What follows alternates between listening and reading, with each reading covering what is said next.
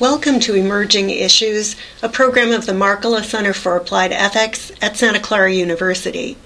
I'm Miriam Schulman, the Center's Associate Director. Today we're going to be addressing the topic of sanctuary cities and sanctuary campuses, and we have as our guest Deep Gulasekaram, who is an associate professor of law at Santa Clara University. Professor Gulasekaram teaches constitutional law and immigration law and is well published on the topics of immigration federalism and the constitutional rights of non-citizens. The respondents um, today are Associate Professor of Political Science Peter Minowitz and the Ethics Center's Director of Internet Ethics Irina Raikou. So, Uh, thank you all for having me this entire semester uh, and for inviting me to, to do this. Um, when the topic came up, I just noted for Miriam that this is part of what I research. Uh, I do constitutional law and immigration law, and the sanctuary movement and sanctuary cities fit right in the center of that. It's not solely what I focus on, but it's part of a larger question of what cities and states can do, what latitude they have uh, within our constitutional structure to make decisions about immigration regulation for themselves. Uh, so I, I take it that the real sort of point of our discussion here for this group is to ask whether any school, and specifically Santa Clara University, should declare itself a sanctuary campus, and if so, what that would mean for the university to do so. Uh, to get to that question, though, because of my discipline, my primer today is shaded heavily towards the legal issues in the background, not the moral, ethical, or normative questions that this group may be more interested in. But hopefully, having provided some of that legal background and history, it gives us some context for the normative ethical questions that we can discuss afterwards. So, as a, just a, a, a broad historical primer, to begin, the sanctuary movement, or the idea of sanctuaries, began in the nineteen eighties, as we understand it today, the modern sanctuary movement, largely in response to the administration, at that time the Reagan administration's attempt to crack down on migration coming from Central American countries and from Caribbean countries. And so this is post uh, Mariel Boatlift. You have lots of Haitian immigrants coming into the United States. In, in addition, there are civil wars and unrest in Central American countries, El Salvador, Guatemala, Nicaragua. You have significant amounts of migrants coming from those. The Reagan administration started policies of uh, a fairly robust enforcement policies against those groups, interdiction on the high seas, streamlined and mass deportation policies. In response, the sanctuary movement really started with private organizations, as uh, I think one of the emails this morning went out uh, said, with churches, and specifically Catholic churches, shu- uh, choosing to shield uh, un- undocumented migrants, unlawfully present people, who are spe- specifically people from those groups within their churches or within church-owned properties. That movement was a private, in a sense, a private sanctuary movement, that it was done by private entities, not by governmental entities. One of their, um, one, one of the things they did conspicuously was to do it very vocally, right? To be loud about the fact that they were sanctuary places, that they were going to be housing and protecting undocumented migrants um, in their, uh, in, within their physical structures. Partly to make vocal the policy position, this is where they stood in opposition to the uh, the federal government's policy, using their voice to resist. But also, they wanted to make sure that they weren't doing it furtively, that they wanted to be loud um, and conspicuous in announcing their actions and intentions, so that uh, there was no claim that they were somehow hiding fugitives or doing so in, in some sort of furtive manner. And this was really the first, if we want to think about it, the first phase of the sanctuary movement. The sanctuary movement then goes to a second phase starting in the late nineteen eighties going into the nineteen nineties, and this aspect of the sanctuary movement is when it moves from private organizations to public entities, cities, uh, localities, sheriff's departments, jails, uh, prisons, that sort of thing. Um, and here also you get a significant change from the focus on Central American and, uh, and Caribbean migrants to focusing on uh, the, the larger undocumented population, including migrant workers, Mexican workers, et cetera. Uh, by the late nineteen eighties, in the second phase, you have, as I said, cities and police departments joining in. San Francisco itself, notable, nineteen eighty-nine, uh, enacting one of the first uh, very popular sanctuary, or very well-known sanctuary policies in nineteen eighty-nine, still in force today. Uh, prior to that, the L A P D had a policy. It was quite, it was pretty quiet uh, about that policy. Um, and then after the the late nineteen eighties, those sorts of policies be, came to the fore, and people started learning about them as well. Um, if you look at the San Francisco policy, you can find it online. It is basically one that is is tells you that city funds, or it, the city prohibits the use of city funds to help with um, ICE, or immigra at that time Immigration Naturalization Services. That's what it's written in the do in the actual ordinance. Today it would be ICE, but essentially it prohibits city officials from using city funds and using their official capacity to help with the enforcement of immigration laws. The first part of it actually just says, "It is hereby affirmed that the city and county of San Francisco is a city and county of refuge," which is how many of the sanctuary policies, at least city uh, type of sanctuary policies, start. Um, Essentially, the idea is that the city is not going to use its resources to inquire into uh, immigration status, and unless forced to by a court order, is not going to cooperate with immigration officials in the, um, in the apprehension of people who might be unlawfully present. This public component, where cities, uh, states, counties, jails, prisons are uh, implementing these sorts of policies, starts to implicate the constitutional questions of structural power allocation as between the federal government uh, and sub-federal entities, federal state, federal local relationships. This is, you know, broadly stated questions of federalism, how we divide power between national, how the Constitution divides power between national entities and subnational entities. It tests the limits of federal authority and, of course, the limits of state and local resistance to that federal authority. By the mid nineteen nineties, dozens and dozens of cities and police departments uh, and some, even some states passed broad sanctuary ordinances. There, wa there is no single definition of what that means, but in general, uh, they, they, are, they mimic what the San Francisco ordinance does, which is to say that cities are under no obligation to help with the enforcement of, uh, of, federal, of federal enforcement of immigration laws, that city officials and officers do not have to provide assistance to federal immigration authorities unless they are compelled to do so through some court order or a warrant, uh, that the city officials would not inquire into immigration status on their own and would not use any official capacity within the city to discover or to enforce uh, federal immigration laws, uh, that no city resources or services would be conditioned upon immigration status, and therefore uh, you know, public libraries, city public welfare, et cetera. None of those institutions would ask for immigration status when providing those sorts of services. Now, this is sort of a suite or panoply of things that cities did, uh, not to say that every city did all of these things. This is sort of a, a, a, a menu of, of the types of things that might be included in a sanctuary ordinance. At some, in some places, a sanctuary ordinance can simply literally be the declaration that the city is a city of refuge or a city of sanctuary, which may not carry any legal effect or direct any um, officers within the city to act in any particular way, but simply as a way of symbolically resisting federal enforcement efforts. Um, There was a rapid expansion of these uh, types of ordinances during the nineteen nineties, partly in response to the way immigration enforcement at the federal level was changing in the nineteen nineties. So starting in the nineteen nineties through nineteen ninety-six, you had a significant explosion in uh, the grounds of deportability and the ways in which uh, people could be found unlawfully present and then removed from, uh, from the United States. Just to give you an idea, by the late nineteen nineties, nineteen eighties, even as late as nineteen eighty-eight, nineteen eighty-nine, there's a, a, a term of art in immigration law called aggravated felony. It's if you commit an aggravated felony, lots of bad things happen. You can be immediately, uh, you know, essentially immediately deported from the United States. There's other sanctions on when you can come back. It's, you're ineligible for all, all sorts of relief. Just to give you an idea, in the late nineteen eighties, that category of aggravated felonies included three crimes.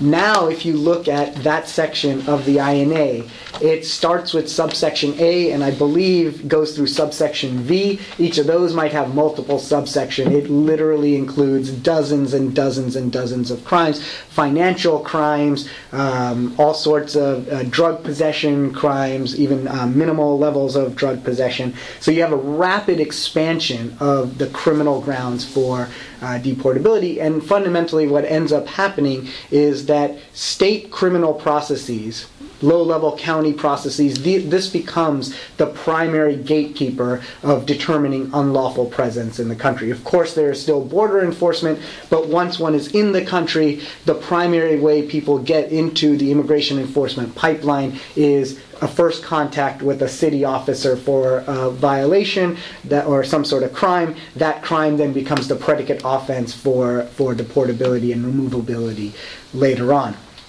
So you have a rapid increase in the undocumented population, or at least the unlawfully present population, those who are eligible for removal, partly because the law now makes millions of people more uh, now deportable who were previously not deportable. And as a consequence, you get the rapid expansion of that population. As I mentioned, state and local laws, state and local law enforcement become the gatekeepers for immigration enforcement, and therefore federal enforcement activities, and here I'm focusing again on interior enforcement, not border enforcement, start to reflect this reality. That is to say that federal law enforcement uh, on the immigration side starts to focus on uh, using state and local law enforcement, uh, prisons, uh, jails, as a way of discovering, investigating, and then eventually uh, taking uh, custody of and deporting the undocumented or unlawfully pro uh, Uh, present population of the United States. nineteen ninety-six also create the, through federal law, several programs are created that empower local law enforcement officers to make immigration arrests and to cooperate with federal authorities in immigration and in, uh, immigration enforcement. So we get to uh, uh, another. We start to get to another aspect of sanctuary, because at this point, immigration share, uh, sorry, information sharing becomes the most important aspect of immigration enforcement on the interior.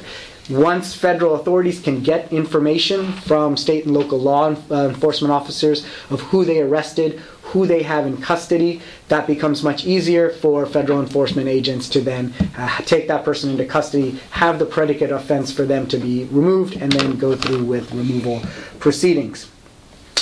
New York City attempts to push the, the limits on the so-called sanctuary mo movement uh, by actually attempting to forbid its law enforcement officers and officials from ever communicating with uh, federal authorities about Uh, about immigration status of anybody they come into contact with. The federal government actually shuts that down. So through federal law, uh, it says that no city, one of the limits on sanctuary cities at least, is that they cannot prohibit uh, officials or officers from voluntarily sharing information with the, uh, with the federal government about the status of somebody they come into contact with. It doesn't mandate that they report Uh, who they have, but it also uh, says that cities and states cannot stop people from voluntarily reporting um, the status of people they come into contact with.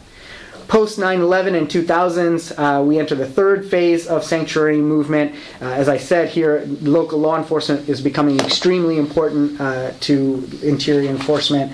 Um, and post nine eleven, you're also starting to see more jurisdictions starting to stake out positions more conspicuously, where they stand on immigration enforcement and where they stand on national immigration policies. Late in the Bush presidency, the federal, government's, uh, the federal government begins in, uh, implementing a pilot program that's intended to leverage information from state and local authorities in a much more systemic way. So prior uh, attempts at information leveraging, information leveraging looked more like a federal official calling or having an agreement with a local you know, sheriff or somebody who ran a local jail and saying, hey, listen, if you end up having somebody you think is undocumented or unlawfully present, give us a call, we'll see what can happen. And so what ends up happening by the late two thousands is uh, a program that is much more systemic uh, and much more automatic. And the pilot program, essentially the way it works uh, in two thousand seven, two thousand eight, is to um, when uh, when a state and local officer arrests somebody, they will go to a database and they'll enter that person's name and information into a database. That database then gets uh, the, the database they're accessing is a federal database. It's called the N C I C database. It's essentially what officers use to figure out if somebody has outstanding warrants from another jurisdiction, if they've been convicted of other crimes, uh, et cetera, to figure out who this person is and whether there are other concerns they need to be worried about with this person. So what the federal government begins to do is to use, when somebody accesses that F B I database, they take that name and then shoot it over to immigration authorities and then automatically check that against immigration databases as well. So they get an automatic hit if somebody is suspected of being unlawful. This program then uh, rolls out from a, a pilot program, and by the two thousand eight, two thousand nine, uh, roll starts to roll out across the United States and then becomes mandatory across all jurisdictions of the United States. And it, it gets a name. That name is Secure Communities, uh, and was a live program from about two thousand eight until two thousand fourteen, when Barack Obama modified it but did not take away the program. Essentially, it is a way of leveraging what every local law enforcement officer wants and needs, that is the need to know if somebody has existing warrants in other jurisdictions, who they are, if they're running from police, as a way of then forcing, essentially forcing them to participate in immigration enforcement activities um, in, a, in a passive way, but in a way that cannot be avoided, or there's no real exit option if somebody doesn't believe in, uh, in doing so, because the need to know uh, what about other warrants and other criminal activities is something that every law enforcement officer, every jail across the United States does. Um, but one of the, the key aspects of doing that is that the way in which immigration enforces after, for example, somebody enters a name in a database is that if a hit comes up, they would then contact that prison or that police station and say, hey, we'd like you to hold this person for forty-eight hours. And this is part of federal immigration regulations, allow for the federal government to ask for an immigration hold and uh, have a local uh, area a prison or, or jail or police officer hold a person for forty-eight hours. And this actually becomes, as I said, the third phase of sanctuary movement, pioneered really by counties like Santa Clara County, which in two thousand ten, two thousand eleven uh, enacted an anti-detainer policy. And this anti-detainer policy said, fine, we can't stop uh, our officers from, when they use this database, it's going to go to ICE, and it's going to immediately create uh, a, a hit if somebody is potentially deportable, but we don't have to hold this person for immigration authorities. That's not something we're constitutionally required to do.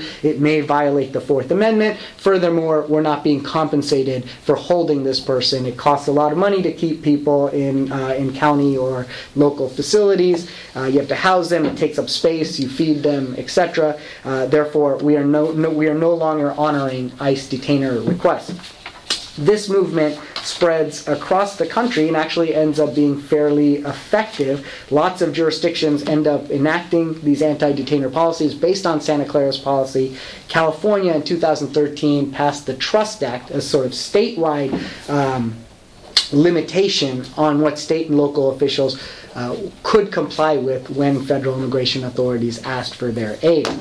In two thousand fourteen, the Secretary of the Department of Homeland Security, Jay Johnson, disbands the Secure Communities program, or at least this aspect of the securities, uh, Secure Communities program, citing as part of his reason for doing so the significant opposition he received from mayors, police departments, uh, cities, and, and localities all across the country that were essentially undermining the key aspect of this program, which is that somebody would actually hold some, uh, uh, uh, a suspected unlawful Uh, unlawfully present person until ICE came to get them. ICE has, as big as they are, have limited resources. They can't do the type of policing that you would, that line-level officers could do. Then we get to two thousand fifteen, and one of the significant effects, the incidents that changes a lot of this is the, or changes the conversation about sanctuary cities, is the Kathryn Steinle murder in San Francisco, which uh, obviously gets national headlines, high-profile incident where an unlawfully present person who perhaps could have been removed. We, we actually have no idea whether he had uh, you know, other claims to stay in the country, whether there were mitigating circumstances, et cetera. But as an initial matter, is somebody who looks like they could have and should have been removed, um, is not kept within state, uh, within state custody, and uh, in there's some lost communication between federal and state uh, and city authorities. He ends up with a, a firearm, and that firearm discharges a bullet that ends up killing Kathryn Steinle. The, in the wake of that, you have several bills in Congress that are aimed at limiting funding to cities that maintain sanctuary policies like San Francisco, or maintain anti-detainer policies like Santa Clara County, or statewide policies like California's.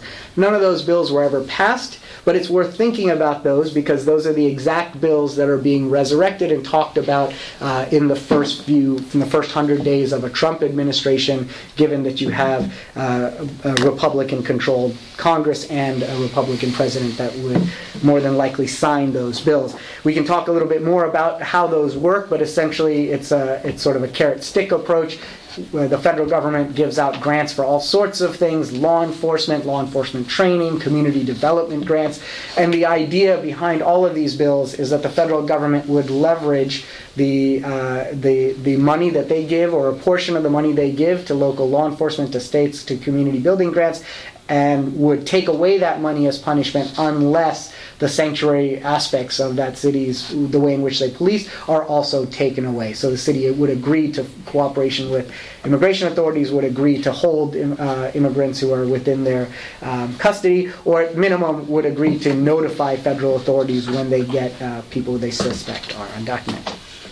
We now uh, fast forward to today, and this gets to closer to where we want to be, thinking about sanctuary campuses. Um, maybe thinking about this as the fourth wave, or the fourth uh, phase of the sanctuary movement.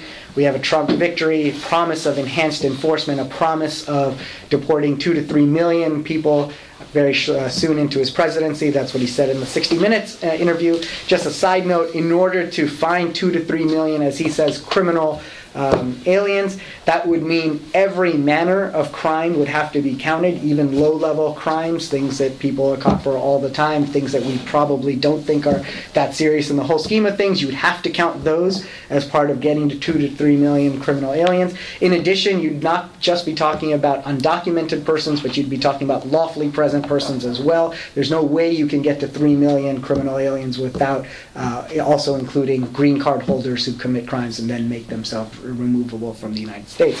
Again, to get to that number, local cooperation is key. And the other aspect of what Trump has uh, said he would do is to rescind deferred action programs, or the deferred action program that's currently uh, in force, DACA, deferred action for child arrivals. Um, The, on the question of sanctuary cities, obviously the funding uh, and the threat of funding withdrawal makes a significant difference. On the latter, the, uh, the DACA program, um, several hundred thousands of undocumented students who were previously in the shadows came out in the last uh, four years, if you want to use that terminology, uh, and were openly attending school and work underneath that program. Now, with the threat of that program being rescinded, that information about their status that they shared at the time, which was being confidentially stored or not shared with, uh, with the immigration enforcement branch of D H S, now could be shared with the immigration enforcement arm of D H S, simply by removing the administrative barrier between uh, C I S, U S Uh, uh, Customs and Immigration Services, Citizenship and Immigration Services, and ICE, Immigration, Customs, and Enforcement Agency, uh, which means that there are several hundreds of thousands of undocumented students who have made themselves known, who are on college campuses, uh, who could be potentially the target of immigration enforcement activities. Not to say they will. I mean, it is still a fairly politically unpopular thing to go after this particular group. On the other hand, it is a population that has made themselves visible. They, you know where they are, easy to find, less likely to have perhaps, you know, resources or other sorts of support systems. Um, and if you're a low-level line officer, maybe it's an easy mark for you to, to go after this population. So there's been a movement in the last few uh, weeks that people have heard about, uh, campuses declaring themselves sanctuary campuses. Just like sanctuary cities, one thing to keep in mind here is that there is no set definition of what a sanctuary campus might be. It can be anything from a symbolic declaration, we are a sanctuary campus, and whatever good feelings that generates in the minds of students, in the minds of classmates of undocumented. Uh, but in many cases, it actually does mean something more than that. Uh, on the anti or the non-cooperation side, it might mean something like, uh, at the very minimum, keeping information about students completely private, or reinforcing the privacy of student data, not sharing that uh, voluntarily with any outside agency, um, any law enforcement agency, until unless uh, compelled to do so by a warrant or a court order. It could mean um, directing campus security never to ask about the immigration status of anybody that they encounter, so that they won't learn the immigration status of anybody they encounter. More broader, robust measures might include, for example, prohibiting or attempting to prohibit federal agents on campus unless they have a warrant or court order uh, and a specific uh, reason for being there. Um, those are more drastic measures, and obviously these things are going to make a difference whether a campus is a state campus, like a U C or a C S U, versus a private campus, which may have greater latitude as to uh, some of these actions than a, than a state campus. Uh, campuses can also do much more, I guess, pro-integration types of activities, and you see some of this already happening even prior to the sanctuary movement, but now taking on sharper focus in, uh, in this current moment. For example, the University of California system, uh, University of California Davis, for example, actually has a center for undocumented students that helps connect them with resources, serves as a support system for them, provides them skills training. Obviously, some of this was done in, at the time of DACA, thinking that there would actually be work authorization and potentially a path to normalization at some point, uh, and sort of making sure that uh, this, these centers served as uh, support systems for those students as they went through campus or went through school. Um, perhaps finding on-campus employment, et cetera. So that's sort of the range of, of things that campuses can do, and, and obviously California uh, can still make the decision to allow in-state tuition for undocumented students. It can make the decision, as it has, to provide public finance, some form of financial aid for undocumented students. Those are all things that are written into California law, would require another law to rescind those sorts of things in California. But again, as I said, broadly speaking, the federal government has levers that it can pull with regards to financing that might put a significant pressure on California as a state to uh, rescind some of those things. Um, and then finally, with regards to campuses, the likely the major worry here, if you're a campus administrator, is that uh, fed, the federal government, the Department of Education, might think about using that same strategy with regards to grants. To uh, federal grants are used in almost every college campus, uh, university campus around the uh, United States, whether public or private. And again, leveraging that that assistance, general assistance under Title twenty, Title nine funds, et cetera, as a way of uh, inducing compliance uh, with, uh, or at least inducing cooperation with federal immigration authorities. So that's sort of the broad background uh, from the nineteen eighties to now about this sanctuary movement. Um, so I will stop there, and we can open it up to discussion. Irina. Um, in terms of the symbolic impact of a statement by a university, um, is there a risk of misleading undocumented folks, and especially undocumented students, if, if it is simply symbolic and they take it to mean something more like what mm-hmm. the churches did in the past? Yeah, I think so. I think it, it sort of depends. This is a hard question, right? It sort of depends on what you, at least in my view, it sort of depends on what you think the background or default feeling is of undocumented students with regards to their physical security and security in the United States, right? And so if you've come to really believe that, that uh, especially post two thousand twelve, that your place here is fairly secure, then, then I, uh, that risk, I think, is more, pr uh, is, is more prominent and more robust of a risk, right? On the other hand, there really is no, you know, there's nothing that anybody can promise with regards to federal enforcement efforts and your status in the United States, right? There's no institution, no state, state police officer, state jail, prison, local county jail, um, campus that can ever promise that federal enforcement authorities can't tomorrow come grab you, put you in removal proceedings, and have you taken out of the country. If that's your default position, then at the very least you know that people here are at least projecting an official stance of this is not our interest. And I do think, I don't know how it plays on campuses, most, a lot of chiefs of police, a lot of sheriffs will tell you that it makes a significant difference for them to declare themselves uh, as sanctuary, or that they're non-cooperation with federal immigration authorities, because in the long term it affects their ability to interact with the populations that they most need to interact with, migrant communities, vulnerable communities, et cetera. For that reason, most chiefs of police around the United States actually oppose being drafted into immigration enforcement. That's not to say that's a uniform rule, a uniform view. Obviously, lots of people, Sheriff Joe Arpaio in uh, Maricopa County um, in Phoenix, is, is somebody who prominently has held himself out as pro-enforcement. That said, he is also currently being indicted for, and I think convicted of, like racial profiling, or he's been, you know, there's a significant cost to that too. But to answer, your, get back to your question, um, I don't know how to empirically assess that risk without understanding what your default view is about your own security uh, on campus, because ultimately none of these measures can can one hundred percent guarantee non-enforcement.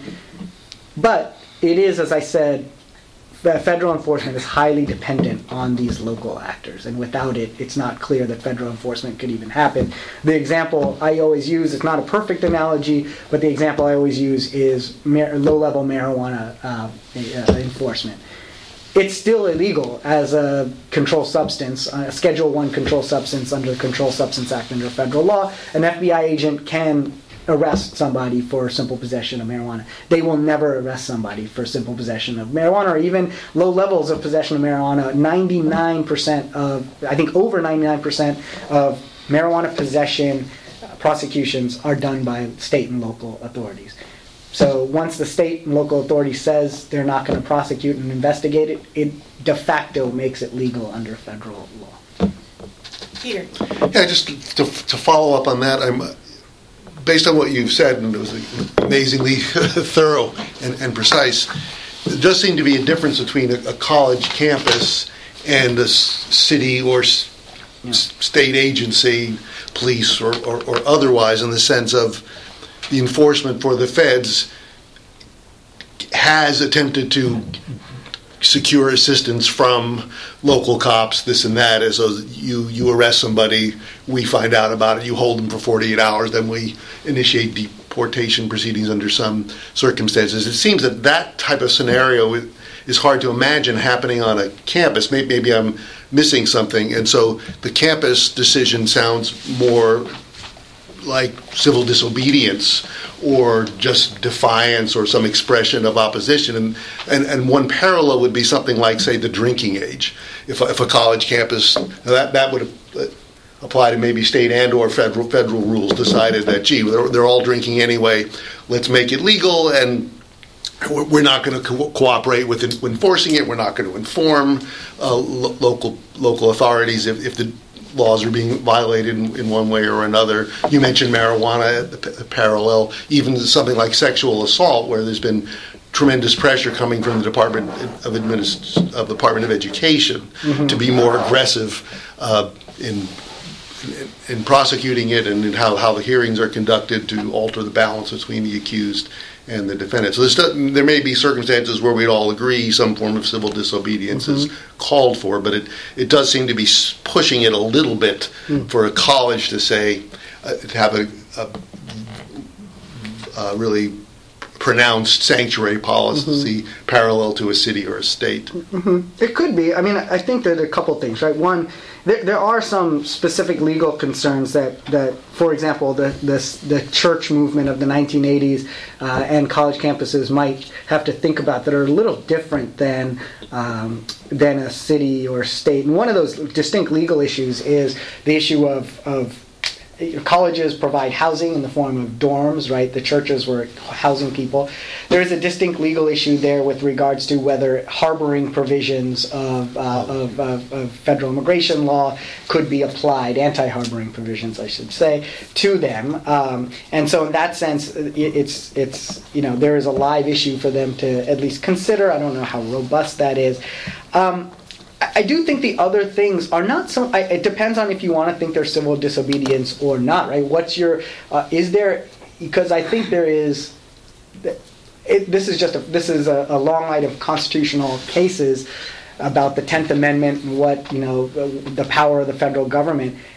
They can't force anybody to participate in federal enforcement of anything, right? The federal government has its laws, has its uh, police op has its F B I, its investigative units, D E A, et cetera. It can go about doing what it wants to do with its resources, but a long line of cases, actually many of which started by uh, through conservatives uh, trying to, for the most prominent one is uh, attempts to resist the Brady handgun bill, right? So the Brady handgun bill, as created, had a provision that said that if you want to sell a handgun um, within a jurisdiction, you have to go get uh, a background check run by um, the uh, the chief law enforcement officer of a county, usually the sheriff, right? So the sheriff of Santa Clara County, the sheriff of San, uh, San Francisco, a gun a gun shop would then send that inf in the person's information to them. They'd check the background and send back information, and then the sale could or could not be accomplished. So that's how the federal law was structured, and the resistance to it, the constitutional claim there, was that the state autonomy and state state difference, uh, state sovereign power different from federal power, makes it such that the federal government cannot essentially co-opt or commandeer these local law enforcement officers into a federal regulatory scheme. And the court in the mid nineteen nineties upheld that claim and struck down that portion of the Brady handgun bill that required that type of cooperation. So what does that tell you? That tells you that as a general constitutional principle, I mean, there's some new, there's obviously nuances I'm glossing over here, but there is no requirement that you have state entities, unless they want to, unless they feel like there's there's you know some reason that they want to, or they make a conscious decision to to to do so, to participate in that scheme. So there's really nothing wrong with any of them saying, we'll do so if you have a court order, if you have a warrant to do so. It's, it's similar to an individual. You're not required to participate in your own prosecution by offering up evidence, right? You're not, uh, not required to give up your, the search of your home without a warrant, right? And so it's a similar type of claim with regards to that. So I'm not sure I'd classify it necessarily as civil disobedience, unless you want to classify the the vocalization, the very conspicuous act of doing it, as a form of resistance or civil disobedience, but it's not actually illegal.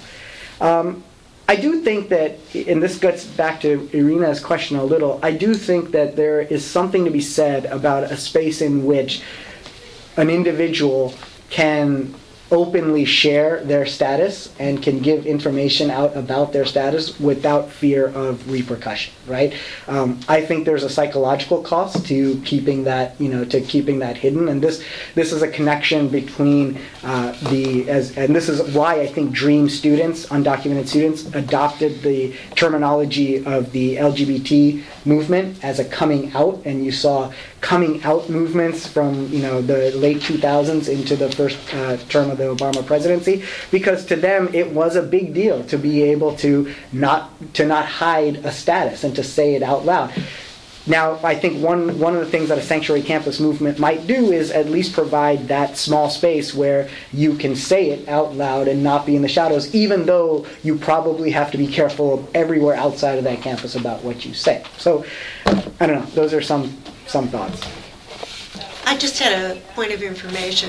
You said there's now a long list of felonies for which you can be deported, and I understand illegal entry mm-hmm. is one of those. Yeah. Um, but if someone has committed what we might all accept as a serious crime, rape, murder, um, is there cooperation between local authorities and federal authorities in those cases, or do they just consistently refuse to cooperate? Yeah, it's a great question. It, that really requires a more granular look at each of the types of um, ordinances and, and anti-sanctuary or anti-cooperation or anti-detainer policies that, that exist.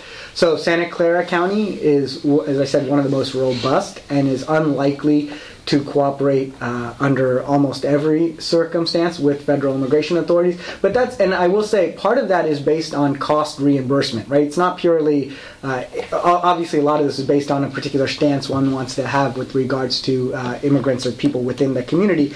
But the other part of it is cost reimbursement. There is no, the federal government reimburses um, only a percentage of the cost of housing somebody. Second, there are potential legal costs. There's a couple of cases out there where people were held. Let's say the city doesn't want to hold somebody anymore. It's not within the city's policy or the county's policy to hold somebody, but they hold somebody purely for the immigration authorities. That might be a Fourth Amendment violation, and some courts have so held, which then exposes the county or city to legal liability and damages claims from those people being held. California's statewide policy tracks what you're saying a lot more. That is to say, California says for serious, for, and they have a category of serious felonies. We can dispute or we can argue about what, whether that category is correctly defined or not. Those, for those types of things, there can be communication with federal authorities, or it's fine to communicate with federal authorities and give them notice. But for all other types of um, for all other types of, of crimes, that there should be no forced cooperation with federal authorities, and it's the state's policy not to do so. So it really, those types of things, really, you have to look at the granular um, provisions. But, but to your point, Miriam, if, if somebody committed that kind of crime, they're unlikely to be let out and they're going to prison. So it's it, we're talking after they serve their sentence, right. whether right. they get kicked right. out or not. Yeah. yeah. Um, quick question. Um, could Santa Clara copy the policy of the San Francisco City Council, that is declare itself a place of refuge, say none of its funds and property shall be used to help enforce immigration law, um, so that it's one step beyond sort of a symbolic statement? And I'm thinking in part because then if somebody were to challenge that legally, we could get at least, I'm guessing, amicus briefs from, I mean, all the other places that have the same policy mm-hmm. would get engaged in such right. a challenge, right? Yeah. I mean, and I think that that would be a fairly easy challenge to win. I mean, this has been, these sanctuary okay. ordinances have been around, as I said, since at least nineteen eighty-nine, when San Francisco codified it and made it very clear what it was doing. The L A P D had its policy from the late nineteen seventies, quietly, but had that policy. N Y P D had a similar policy. So these have been around, aspects of them have been challenged, but for the most part, people, even people who don't like them, understand that cities and states are not really doing anything that is outside the boundaries of what they, you know, what they're allowed to do. The one prohibition, as I said, that's very clear is that you can't prohibit somebody from voluntarily communicating with federal authorities. And this is where the idea of even having the information matters, right? So one of the things that universities might do is also more tightly control who has access to information about immigration status, because once that information is out, even though No, you can't control, you, you may be able to control what somebody does on their official time and what they do as part of their official responsibilities. You can't stop them from calling up a federal hotline that uh, that is set up and saying, hey, I have information about somebody who might be deportable or unlawfully present. You should come get them. Right? So would you recommend that the university implement a policy like that? I, I mean, I, I, certainly, I certainly would. I mean, I, I, there's not, I don't think...